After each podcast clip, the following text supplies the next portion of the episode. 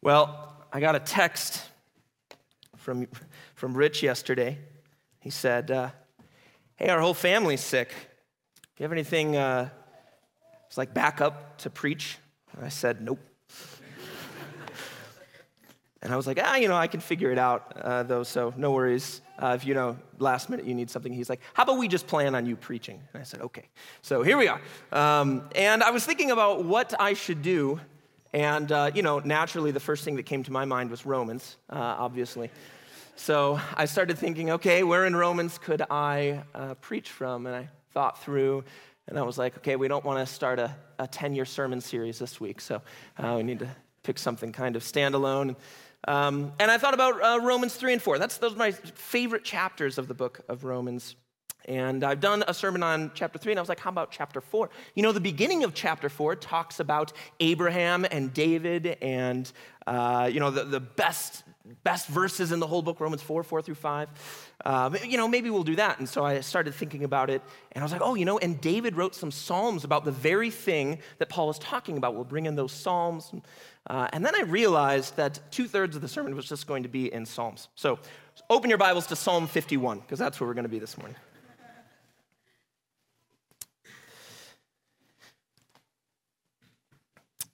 Do you know what Scripture records as the first command of John the Baptist? John the Baptist said, Repent, for the kingdom of heaven is at hand. Do you know the very first word the Lord Jesus spoke after beginning his public ministry? Repent. You know, the disciples went out and proclaimed that men should repent of their evil deeds. The Bible talks very regularly of repentance. And these commands are not frivolous, meaningless statements. I think sometimes we gloss over them without much thought. But they are essential for those that are a part of the kingdom of God. Repentance is a fundamental turning away from sin. And it was perhaps the most addressed element of Jesus' ministry.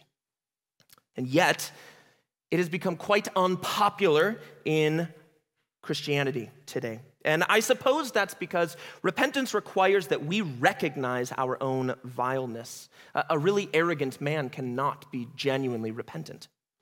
Many, many declare, I believe in Jesus. That part's easy. That part's the easy part, right? How many people in our world are actually repentant of their sin? I don't mean to say it's easy. Obviously, you know, the Holy Spirit has to do that, but you know what I mean. Comparatively, belief is like, yeah, I just trust in Christ for eternal life. Good. Repentance means leaving behind my former life. How many people have genuinely turned away, rejected their former lives and passions?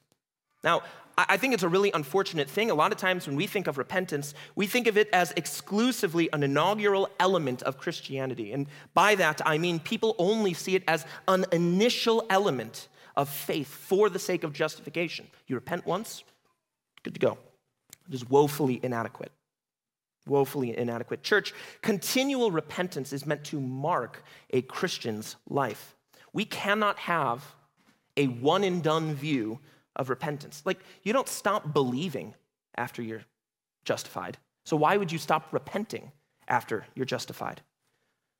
Our response to sin is not a minor issue because sin is not a minor issue. And if you and I continue to commit sins, which we do, then we continue to have need to repent daily. Daily. My aim this morning is, is to convince you that we must develop the regular habit of repentance and to encourage you to do so for the sake of your growth in holiness and unhindered communion with our Lord. And in order to do this, I, I wish to examine the repentance of King David recorded here in Psalm 51. So let's read our text and pray, and, uh, and then we'll jump in. I'm only doing verses 1 through 17, just so you know. Have mercy on me, O God, according to your steadfast love. According to your abundant mercy, blot out my transgressions. Wash me thoroughly from my iniquity and cleanse me from my sin, for I know my transgressions, and my sin is ever before you. Against you, you only have I sinned and done what is evil in your sight, so that you may be justified in your words and blameless in your judgment. Behold, I was brought forth in iniquity, and in sin did my mother conceive me. Behold, you delight in truth in the inward being, and you teach me wisdom in the secret heart. Purge me with hyssop, and I shall be clean. Wash me, and I shall be whiter than snow. Let me hear joy and gladness. Let the bones that you have broken rejoice. Hide your face from my sins and blot out all my iniquities. Create in me a clean heart, O God, and renew a right spirit within me. Cast me not away from your presence and take not your Holy Spirit from me. Restore to me the joy of your salvation and uphold me with a willing heart.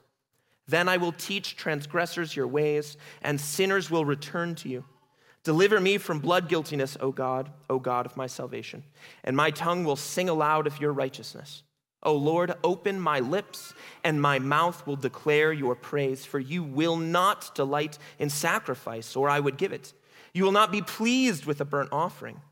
The sacrifices of God are a broken spirit, a broken and contrite heart. O God, you will not despise. Father, we need your aid this morning. Lord, not just to understand this text, yes, for that. But Lord, we need your aid because our hearts are stony and rocky still. Because we commit sins against you. Because we revile you and we lash out against you. Lord, we need your aid in order to recognize our sinfulness and to come to you in genuine repentance. Lord, I ask that your Spirit would convict us this morning of our need to repent regularly. And Father, that you would encourage us in repentance, Lord, to know that our sins are forgiven in Christ. We pray these things in Jesus' name. Amen. So, if you notice in your Bibles, the subheading to this chapter says this to the choir master, a psalm of David, when Nathan the prophet went to him after he had gone into Bathsheba. In many ways, King David was the standard of righteousness for kings. If, if you read through the rest of Kings um, and Chronicles, you see that a lot of times kings are compared to David. He was a mighty king, a faithful saint, a prophet, and a warrior. A lot of times we think of David, we think of him defeating Goliath. As so great a warrior was he that people cried out uh, that he killed tens, tens of thousands of enemies. If you remember his perhaps his sufferings under King Saul, who sought to kill him, remember he fled to live with his enemies, the Philistines, for a time. You might recall the great honor and reverence that he had for King Saul as the Lord's anointed. Even though Saul sought his life, David would not lift his hand against the Lord's anointed. Surely the Lord was close to David, and his kindness was evident in his life. God even makes, made, made a covenant with David, promising that his offspring would sit on the throne of Israel for all eternity. We understand this to be Jesus. Yet, there was that one failure. The one sin that was so grievous in his life that it resulted eventually in the fracturing of Israel. David's major moral collapse was with his dealings with Bathsheba and her husband Uriah. Now, if you want to read this story, you can check it out in 2 Samuel 11. I'm just going to kind of recount uh, some of it right now. David was on his roof when he saw a beautiful woman bathing. He called for her, slept with her, and she became pregnant. David feared that his sin would be exposed, and he was more concerned, honestly, about covering it up than dealing with what he did before God.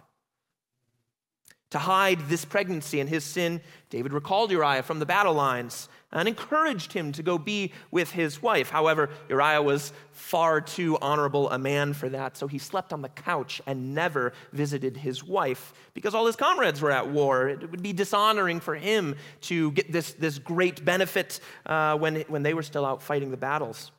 So Uriah returned without ever having uh, slept with his wife. And so David goes to plan B. Instructs his commander, Joab, to kill him. Now, not directly, because that would be too overt. That would seem like it was, you know, too much of an issue. So he was a little more subtle. He's like, okay, go attack a city and then pull everyone back so that uh, Uriah dies. And that's what happened. The archers hit Uriah and uh, he dies. Plan succeeded. David escaped scot free, no problems. He was good to go. All he had to do was take Bathsheba as his wife. No one would ever know. But I want us, before we move on, to consider how our own hearts mirror the actions of David so frequently. I am sure that many here, including myself, have been more concerned with others discovering our sin than with our sin itself. How foolish the heart of man, and how quick we are to forget that the eyes of the Almighty see all. David thought he was free from consequence. He thought no man knew his deed, but God knew. And God sent his prophet, Nathan, to speak to David and give the consequences for his sin. Oh, yes, sin had consequences. No one but God knew, and there were still consequences given by God. We must not foolishly think that our sins, even as believers, will go unanswered. We do not receive judgment for our sin. That's important. The judgment's on Christ, but we do reap the consequences of sin. It is unclear exactly when David wrote Psalm 51, but it was right around this time when Nathan, Nathan confronted him. Today, permit, permit, me to examine five elements of David's repentance clear in the text here, with the goal of examining how each of these elements is critical to our own repentance. Here are the five things uh, in this text. One, we're going to look at the grounds or the foundation of our repentance. Two, we're going to look at the necessity for repentance. Three, we're going to look at our hope in repentance. Four, our response after repentance. And five, the disposition of repentance. Let's begin by considering the grounds of repentance. Verses 1 through 2. Let's reread. Have mercy on me, O God, according to your steadfast love. According to your abundant mercy, blot out my transgressions. Wash me thoroughly from my iniquity and cleanse me from my sin. First thing that we notice here is that David addresses God. He does not speak to the reader here. Sometimes in the Psalms, he speaks to the reader. But in this case, he addresses the Lord. Your sin offends God. And so your repentance must be directed towards God. You cannot repent of your sin without appealing to the Lord. So, David here doesn't spend any time beating around the bush. He doesn't even list out the specifics of his sin. He simply cries out, have mercy on me, O God.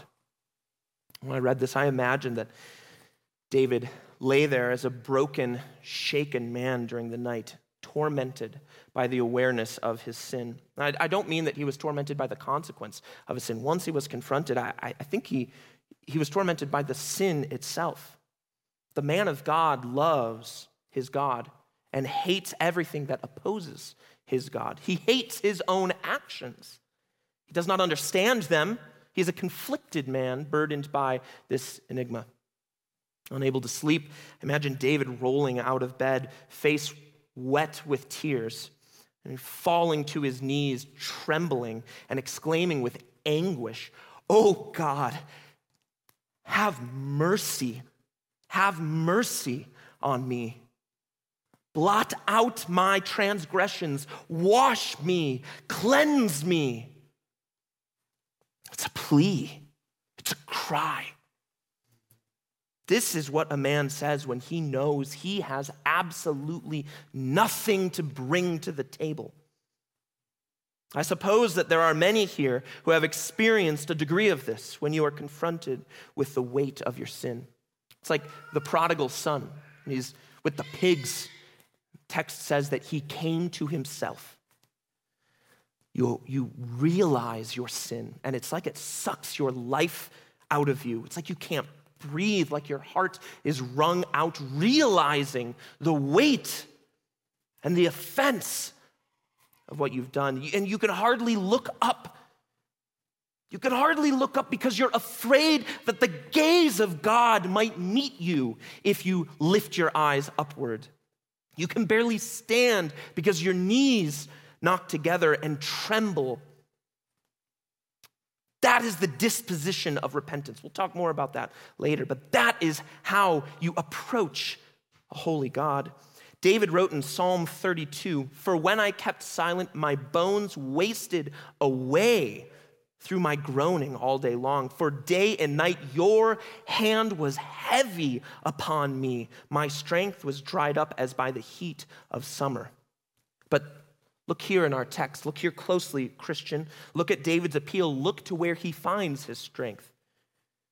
David, here in verses 1 and 2, does not appeal, appeal to his kingly office. He speaks nothing of his prior faithfulness. He points to nothing in himself. You know what he says? Have mercy on me according to your steadfast love, according to your abundant mercy. When sin becomes acutely present to us, when our souls are weighed down by iniquity, who have we to look to but the Lord? Who will we go to but God? What can we appeal to but his nature? Now, God is the source of the terrible judgment. He is the standard of all righteousness. We fear his holiness. The unceasing gaze of the judge knows your every thought. But listen, if there is any mercy to be found for you, if there is any forgiveness for you, if there is any relief from your sin, you will not find it anywhere but before the throne of God the Almighty. Have mercy on me, O God, according to your steadfast love. To what else shall we appeal? A steadfast love is an awesome word. If you ever are interested in doing a word study sometime, I, I recommend doing a word study in that word. But it doesn't mean an expression of fickle emotions, it is a firm, covenanted disposition of love. David appeals to the nature of God, not God's random emotions, not that God has random emotions, but, but his nature. Have mercy on me because of who you are, for you are the Lord, a God merciful and gracious, slow to anger, and abounding in steadfast love and faithfulness, keeping steadfast love for thousands, forgiving iniquity and transgression and sin, but who will by no means clear the guilty. It's from Exodus 34, verses 6 through 7. The only proper grounds, foundation of our repentance that we have to stand on is the nature of God, not yourself. And the man, well aware of the significance of his sin, knows that only an act of God could cleanse him. David looks not to himself, he runs past all his deeds and his might. The mighty king of Israel says, God, what else can I turn to? Where else is there forgiveness? You're all I've got. You're all I've got. Have mercy. Have mercy. Oh Lord, please forgive me. Christian, when you find yourself entrapped by sin, cry out to the Lord. Let your act of repentance be based on His grace. In your prayers, appeal to His character and let the weight of your sin become eclipsed by an awareness of the goodness of God towards his people and the freedom that we have in Christ. How precious is that flow that makes me white as snow? No other fount I know, nothing but the blood of Jesus. Approach the throne on your face and plead guilty Lord, you are a merciful God. I have nothing. And the Lord hears his children. He hears his children. That's a whole nother sermon for another time. That's a remarkable thing. He hears his children and he acts in accordance with his nature. And then we get to experience the sweet sorrow that comes with true repentance. What a delight and an odd joy it is to have our sins forgiven before the Lord, to find that He has pardoned us. Anyways, let's continue. Having established repentance's foundation, let's now move on to consider its necessity in verses 3 through 6.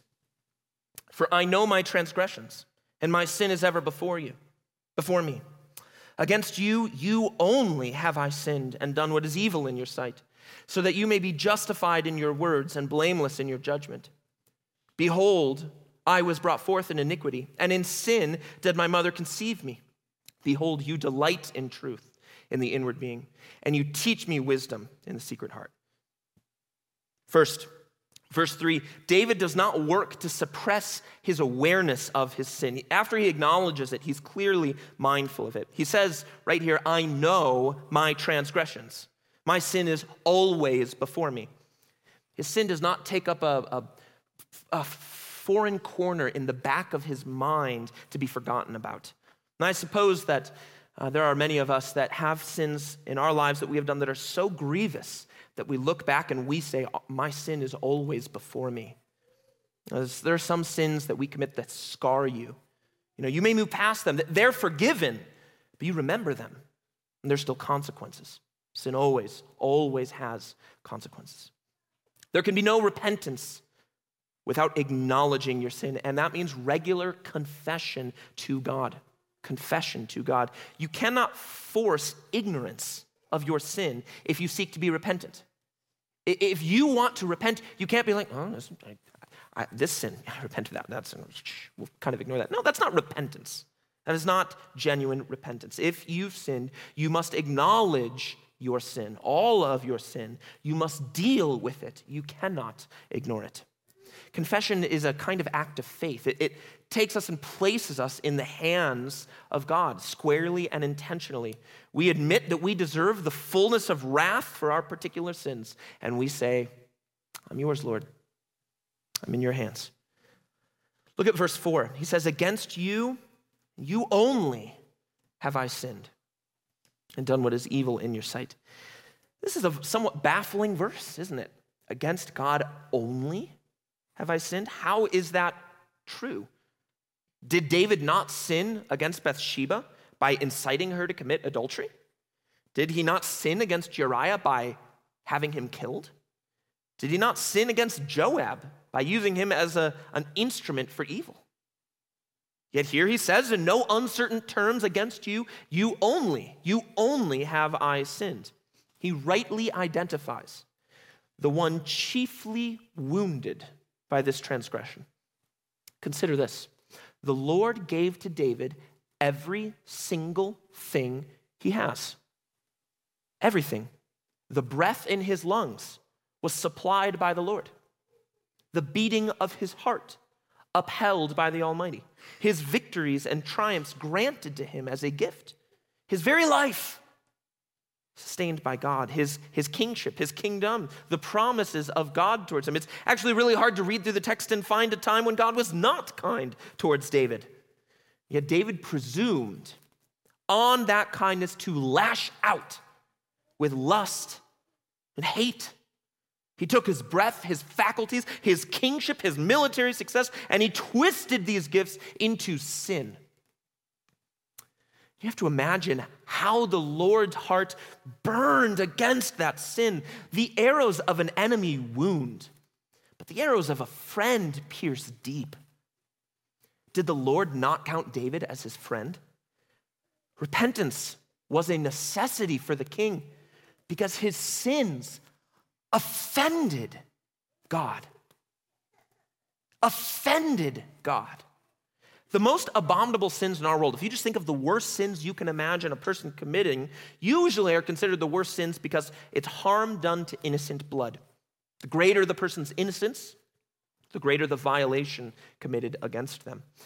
And we sin not against someone who perfectly adheres to righteousness. I'm thinking about God. We sin against the one who is righteousness. The necessity of our repentance stems from the utter holiness of God, and without repentance, there can be no forgiveness. Without repentance, as a believer, we hinder our communion with God. We hinder our communion with God. The aim and goal of the Christian life is nearness to God. That's what eternal life is to know God. That's what it means. To rest in his arms, to be to the praise of his glory.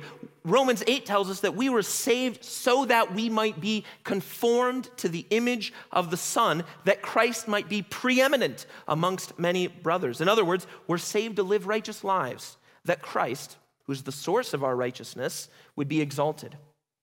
Continued sin does violence to this task.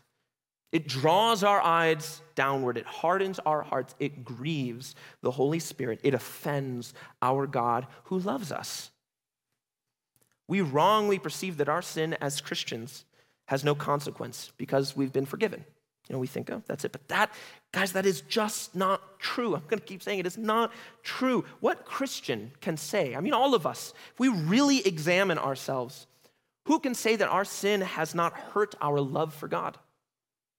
Who among us can say that uh, sin has not damaged the way in which we draw near to Him? How do our hearts continue to delight in the Lord the same way after sin? Consider a child. A child sins against his father. It does not mean he's not a child, but it does mean there is a relational cost. Do not think that because we have been forgiven that sin has no consequences. Furthermore, as Christians when we sin, do we not sin against a greater measure of grace given to us? Think about this. God has been gracious to you. He's been kind to you. He's forgiven you in Christ. You're sealed with His Holy Spirit. He's destined you for glory. The grace is given to Christians, it's immense. So, what pain do we do to our Savior when we sin? Instead of fashioning our own ammo to fire at God, we take the munitions and supplies He's given us and fire it right back at Him. In a sense, in, in this sense, perhaps it is true that the sins of the Christian are more relationally hurtful to God than the sins of the pagan. And if the offense is so great, should not our repentance be full of fervor and genuineness? May the Spirit cause your conscience, conscience to feel the seriousness of sin, that sweet repentance would always be on your lips. When we lash out at a spouse or children in anger, our arrows launch against the Lord. When we are filled with pride, we defy his rule. When we lie, we invade his palace and seek to take his throne. When we lust, our faculties launch an assault on our dearest of friends, on our Father. What fools we are to sin. If we had a right sense of the Lord's kindness towards us, then we would tremble at the thought of such an assault. And as we better grasp God's nearness and fatherliness and kindness and love for us, then our sin will seem more and more and more obtuse to us. As we grow near to God, sin will seem so much more distant and awful and vile. So repentance is necessary, one, because we've sinned against a holy God who deserves obedience, and two, because our sins hurt our communion with God. What man, after offending a dear friend, does not go to him asking for forgiveness? How much more ought we seek forgiveness from our God? So he says in verse 5 here, we're all sinful from, from our womb, from our mother's womb, sorry. We were brought forth in iniquity.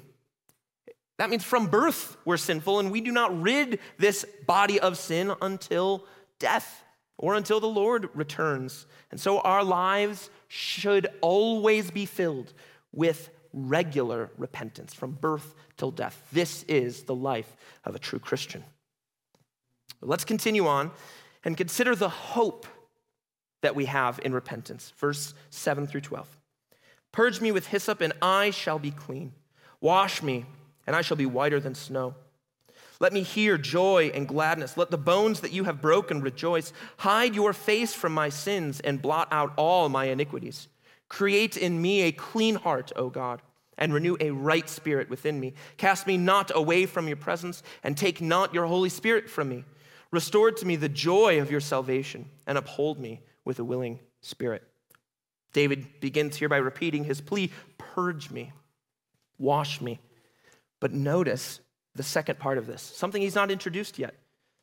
He offers the hope and the certain end of genuine repentance. I shall be clean. I shall be whiter than snow. When David sinned, God gave him consequences, and he speaks here in verse 8, he says, Let the bones that you have broken rejoice. He speaks of those consequences.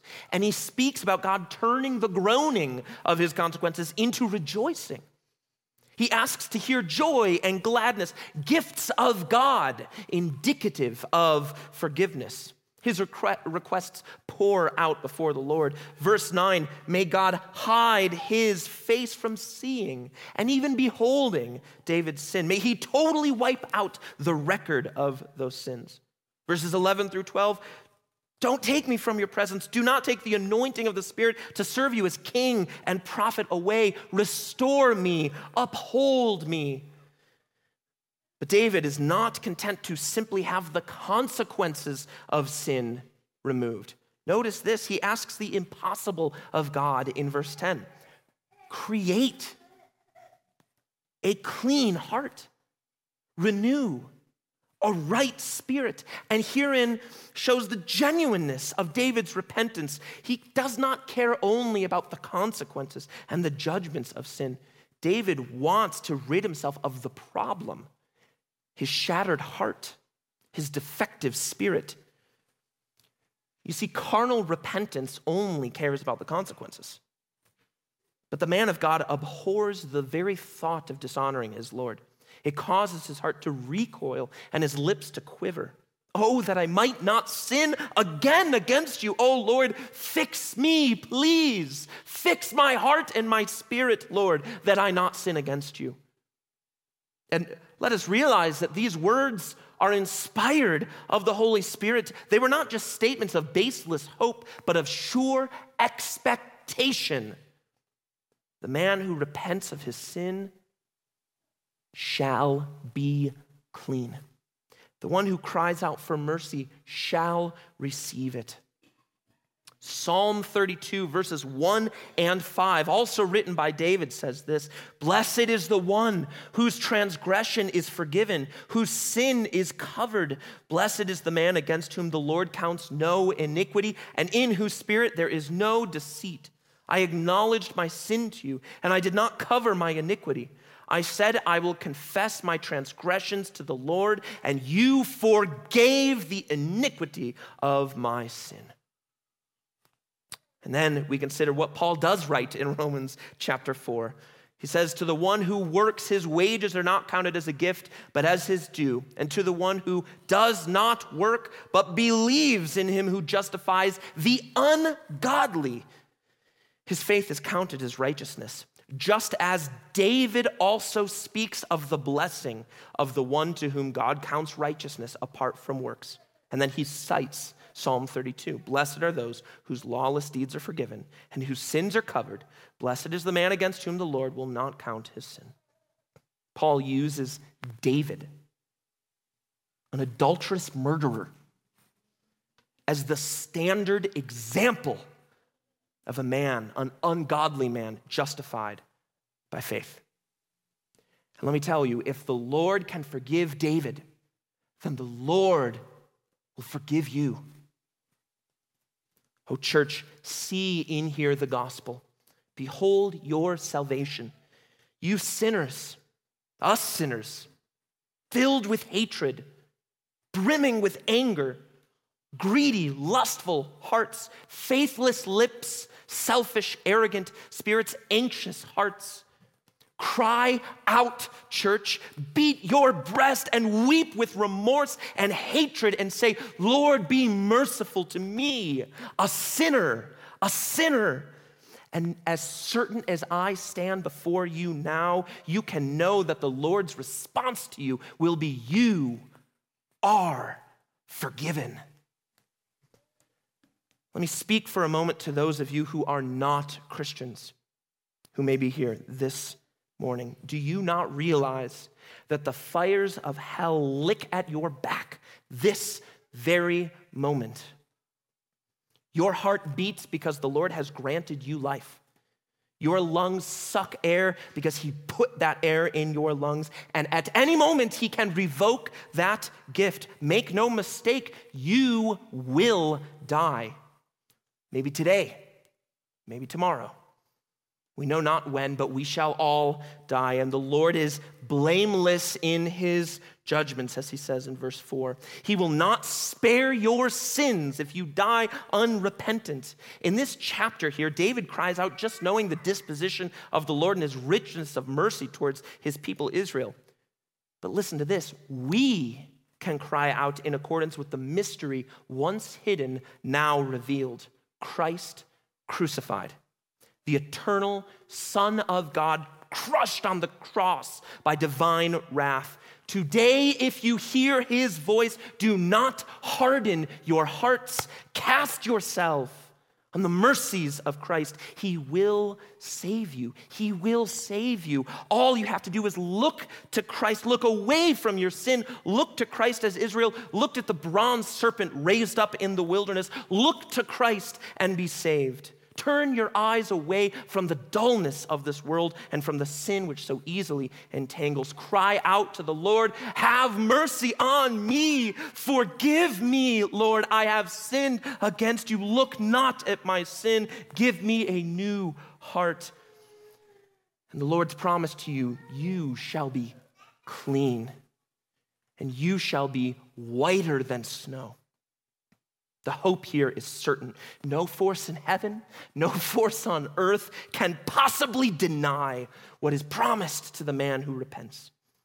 Turn this day, if you are here and are not a Christian, Throw yourself before his throne, weep at your sins, and feel sorrow, deep sorrow for your treason. Let your heart be grieved. Come to the Lord meekly and humbly. Ask of him, and he will grant you cleansing and forgiveness through the mighty work of Jesus on the cross. Let's consider now the next few verses and the right response we ought to have to God's forgiveness. Verses 13 through 15. Then I will teach transgressors your ways, and sinners will return to you. Deliver me from blood guiltiness, O God, O God of my salvation, and my tongue will sing aloud your right, of your righteousness. O Lord, open my lips, and my mouth will declare your praise. As a creature, as one who is created, it is your solemn duty to praise your Maker. It is the end for which you were created. Consider Isaiah 43 7. The Lord says, Everyone who is called by my name, whom I created for my glory, whom I formed and made. For the glory of the God of heaven, you were created. You are the jewels in his crown. You are the gold of his palace. You are the precious things in his house. You were made for his sake. Romans 1:21 though says this, for although they knew God, they did not honor him as God or give thanks to him. So we, trophies of God's glory, rebelled against our maker, and yet he offers this hope if we repent, we shall be clean, whiter than snow. Thus objects of God's mercy are not only trophies of his omnipotence, we're not only trophies of his mightiness, we are trophies, trophies of his graciousness. We are trophies of his mercy. Isaiah 48, verses 9 through 11 says, For my name's sake I defer my anger. For the sake of my praise I restrain it for you. For my own sake, for my own sake I do it. For how should my name be profaned? My glory I will not give to another. Why does God forgive us? Why does he offer this? For his own sake, for his own glory. The mountains cry out at God's power. The wind speaks of his presence. The heavens declare the glory of God, but the redeemed of the Lord can speak of what these can never know. We can speak of the mercies of God. David speaks in this psalm of the only fitting response to such an act of God praise. May the forgiven of God be a vocal bunch. Teach sinners. The Lord turns repenters into preachers, into teachers, into evangelists.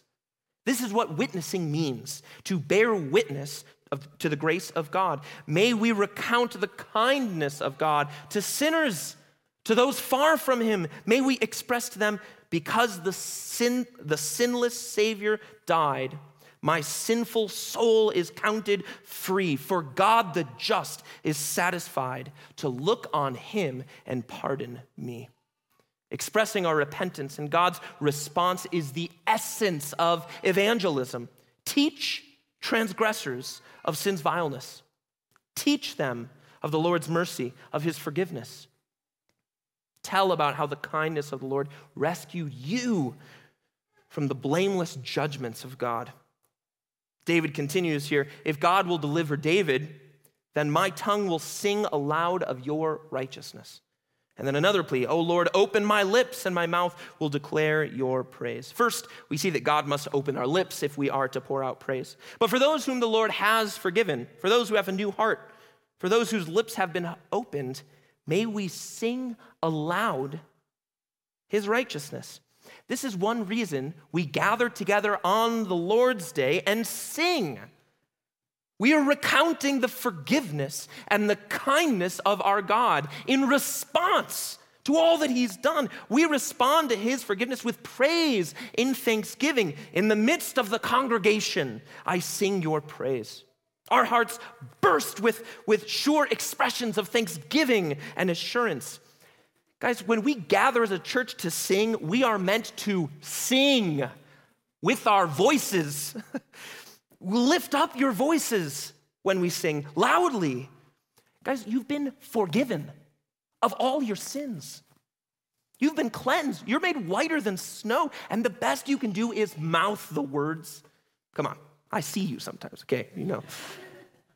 Our ability to sing is really not the issue here. You can be the worst singer in the world. It does not matter. That's not why you sing.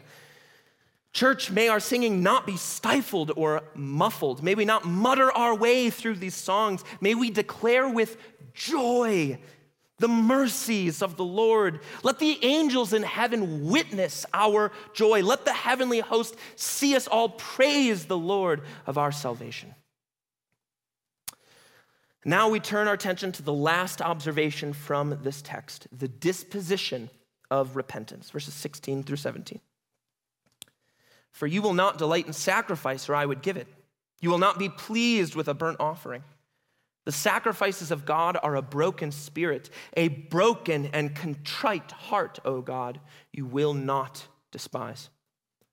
David identifies a common error of humanity, thinking that our rituals, even rituals ordained by God, are the means by which he accepts our repentance.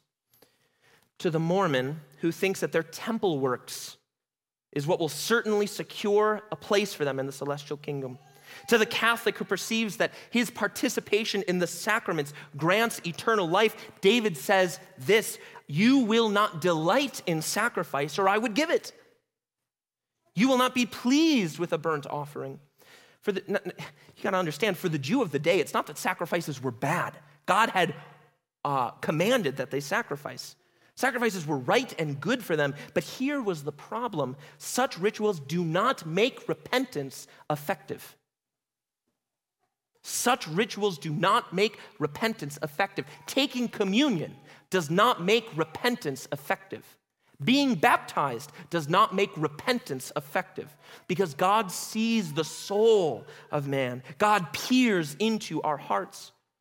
An unrepentant man who offers sacrifice finds no forgiveness, no altered standing before God in those sacrifices. The repentant man is the one who breaks, who breaks over his sin.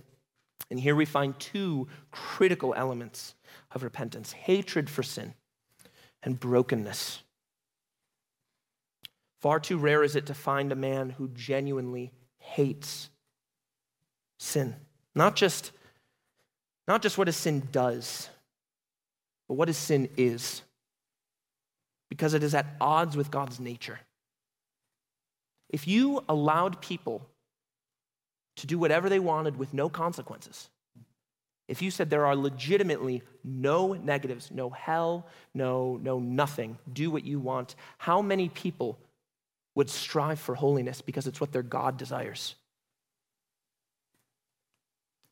I have frequently heard testimonies of people who say, Well, I knew there was more to life, and so I went to church and became a Christian. And I kind of probe and say, Tell me a little bit of your life beforehand.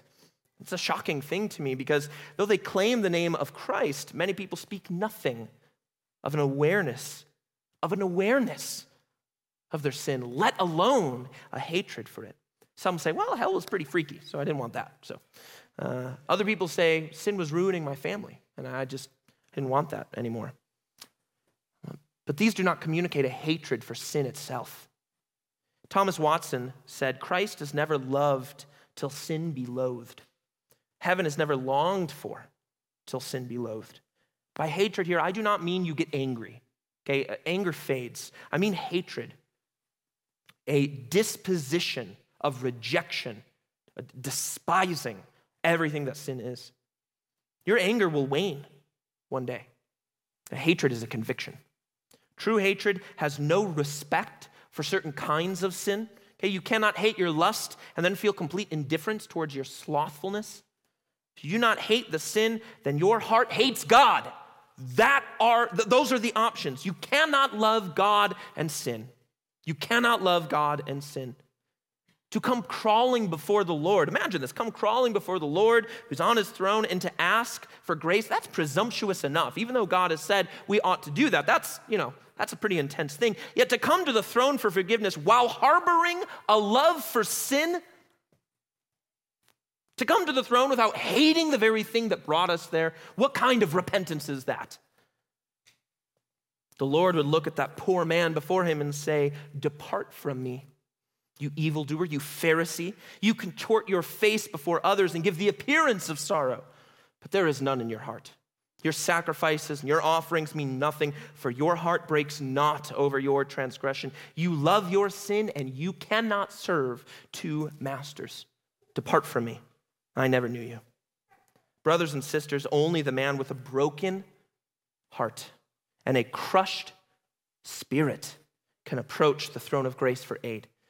The genuine Christian is the one who comes face to face with the weight of their iniquity and falls in anguish over it. Oh, I have harmed the Lord, my friend, how my sins have piled up. They are a stench to him. What a poor creature am I, rightfully bound for hellish eternity. No man even knows the depth of my iniquity, none but the Lord alone. I cannot hide my face from him. I cannot flee. I am a guilty man. There, but for the grace of God, go I into the flames of hell. Lord, forgive me. I have no one else to appeal to. Have you such a broken heart over your sin? Examine yourselves. Do you come to the Lord with loud sacrifices and offerings? Or do you come beating your breast? Have mercy on me, a sinner. The disposition of repentance is the key to repentance. Without such an attitude, your pleas for mercy are disingenuous and God will not hear you. And so we have covered the five areas of repentance, I believe, covered by David in this psalm. Just to recap first, its grounds, its foundation, which is the nature of God, his steadfast love, his mercy. Second, the necessity of repentance. We are aware of our sin and God's holiness. The Lord is blameless in his judgments. We need his mercy to continue to rightly commune with him. Third, it's sure hope. If we turn to him, we shall certainly be clean. We shall certainly be whiter than snow. He will forgive us. Its necessary result praise flows downstream from forgiveness. If we repent and are forgiven, then we must praise our Savior and its disposition, broken and humble hearts that come to God hating their previous state. Church, repentance is not optional. It is an element of the gospel. I was, I was just this week reading in Revelation, um, and you know, God heaps up these horrible judgments on the people. And uh, John recounts in Revelation chapter 9 the rest of mankind who were not killed by these plagues did not repent of the works of their hands nor give up worshiping demons and idols of gold and silver and bronze and stone and wood, which cannot see or hear or walk, nor do they repent of their murders or their sorceries or their sexual immorality or their thefts. There are two types of people in the world the repentant and the non repentant. Christians, repent, for the kingdom of heaven is at hand. I don't mean once, I mean daily. Let your prayers rise up before God as David's did. And when you come day after day after day before God in His Word and in prayer, peer into your hearts. Take a moment, a long moment perhaps, examine yourselves, acknowledge your sins, and bring them before the Lord. Let sorrow rise up in your heart over these things. Ask for forgiveness and then go assured. Your Lord, your friend, your Savior, He's cleansed you through the blood of Jesus.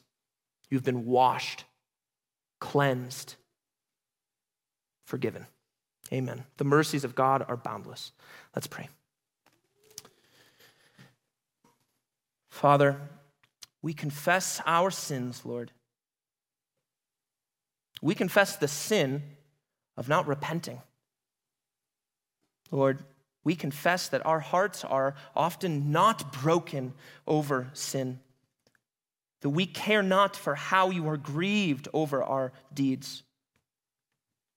Lord, we confess that we need your aid. We fall before you, Lord. Forgive us. Forgive us of our sin. Cleanse us, Lord. Not, not for us chiefly, for your name's sake for your glory. Do so in accordance with your steadfast love. And Father, cause us to delight and experience the joy of forgiveness. Father, encourage our hearts. Remind us of the gospel. Remind us of what Christ suffered for. Let us realize that Christ suffered on account of our sins. It was our sins that held him there until it was accomplished. Forgive us, Lord. Have mercy on us. We're sinners. We need you. We pray these things in Jesus' name. Amen.